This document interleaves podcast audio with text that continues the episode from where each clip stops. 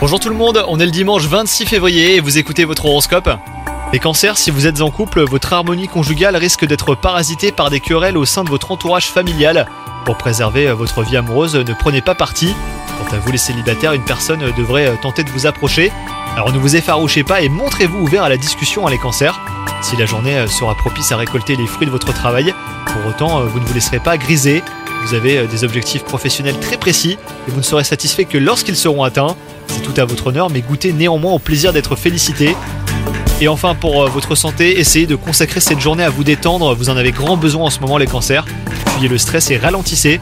Prenez le temps de rien faire, vous promener, ouvrir un bon livre, rire avec vos amis. Autant d'activités qui vous feront du bien aujourd'hui. Bonne journée à vous, les cancers.